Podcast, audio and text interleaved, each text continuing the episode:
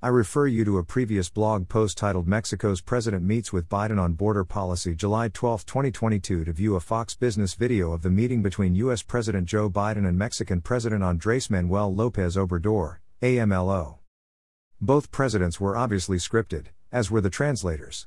The exception was Joe Biden's interruptions to comment on the pretty woman operating the camera, something completely in character for Joe.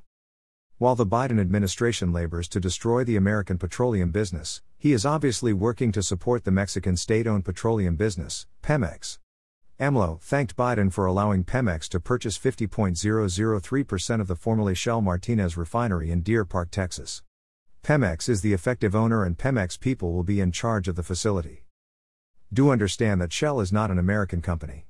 The Shell Martinez refinery has actually been a 30 year joint venture between Shell and Pemex.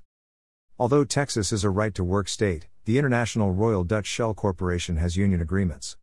Now you know why the labor unions stand with Joe Biden. AMLO seeks to remove a bunch of pesky regulations, rules, and tariffs.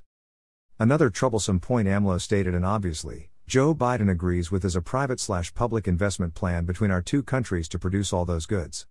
What is the implication? Pemex is a state owned industry. Progressives in our country are inherently socialistic in worldview. Ownership of manufacturing is right in line with Marxism. AMLO delights in pushing back on those pesky conservatives that stand in Biden's way. You don't believe me? I quote AMLO. I know that your adversaries, the conservatives, are going to be screaming all over the place, even to heaven.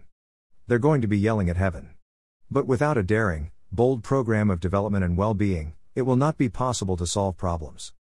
It will not be possible to get the people's support. In the face of this crisis, the way out is not through conservatism.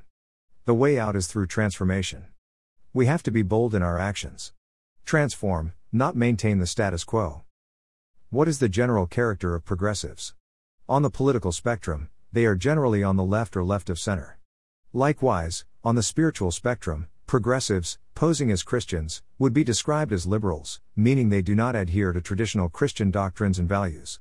Progressives eschew the rule of law, promote homosexuality, and support abortion on demand.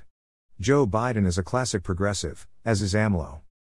AMLO's proposed gas pipeline from Mexico to the border states, including Texas, would be fully under federal control. Texas would have no authority over its construction or its operation. Finally, you must understand that all ratified treaties become the supreme law of the land. My homepage.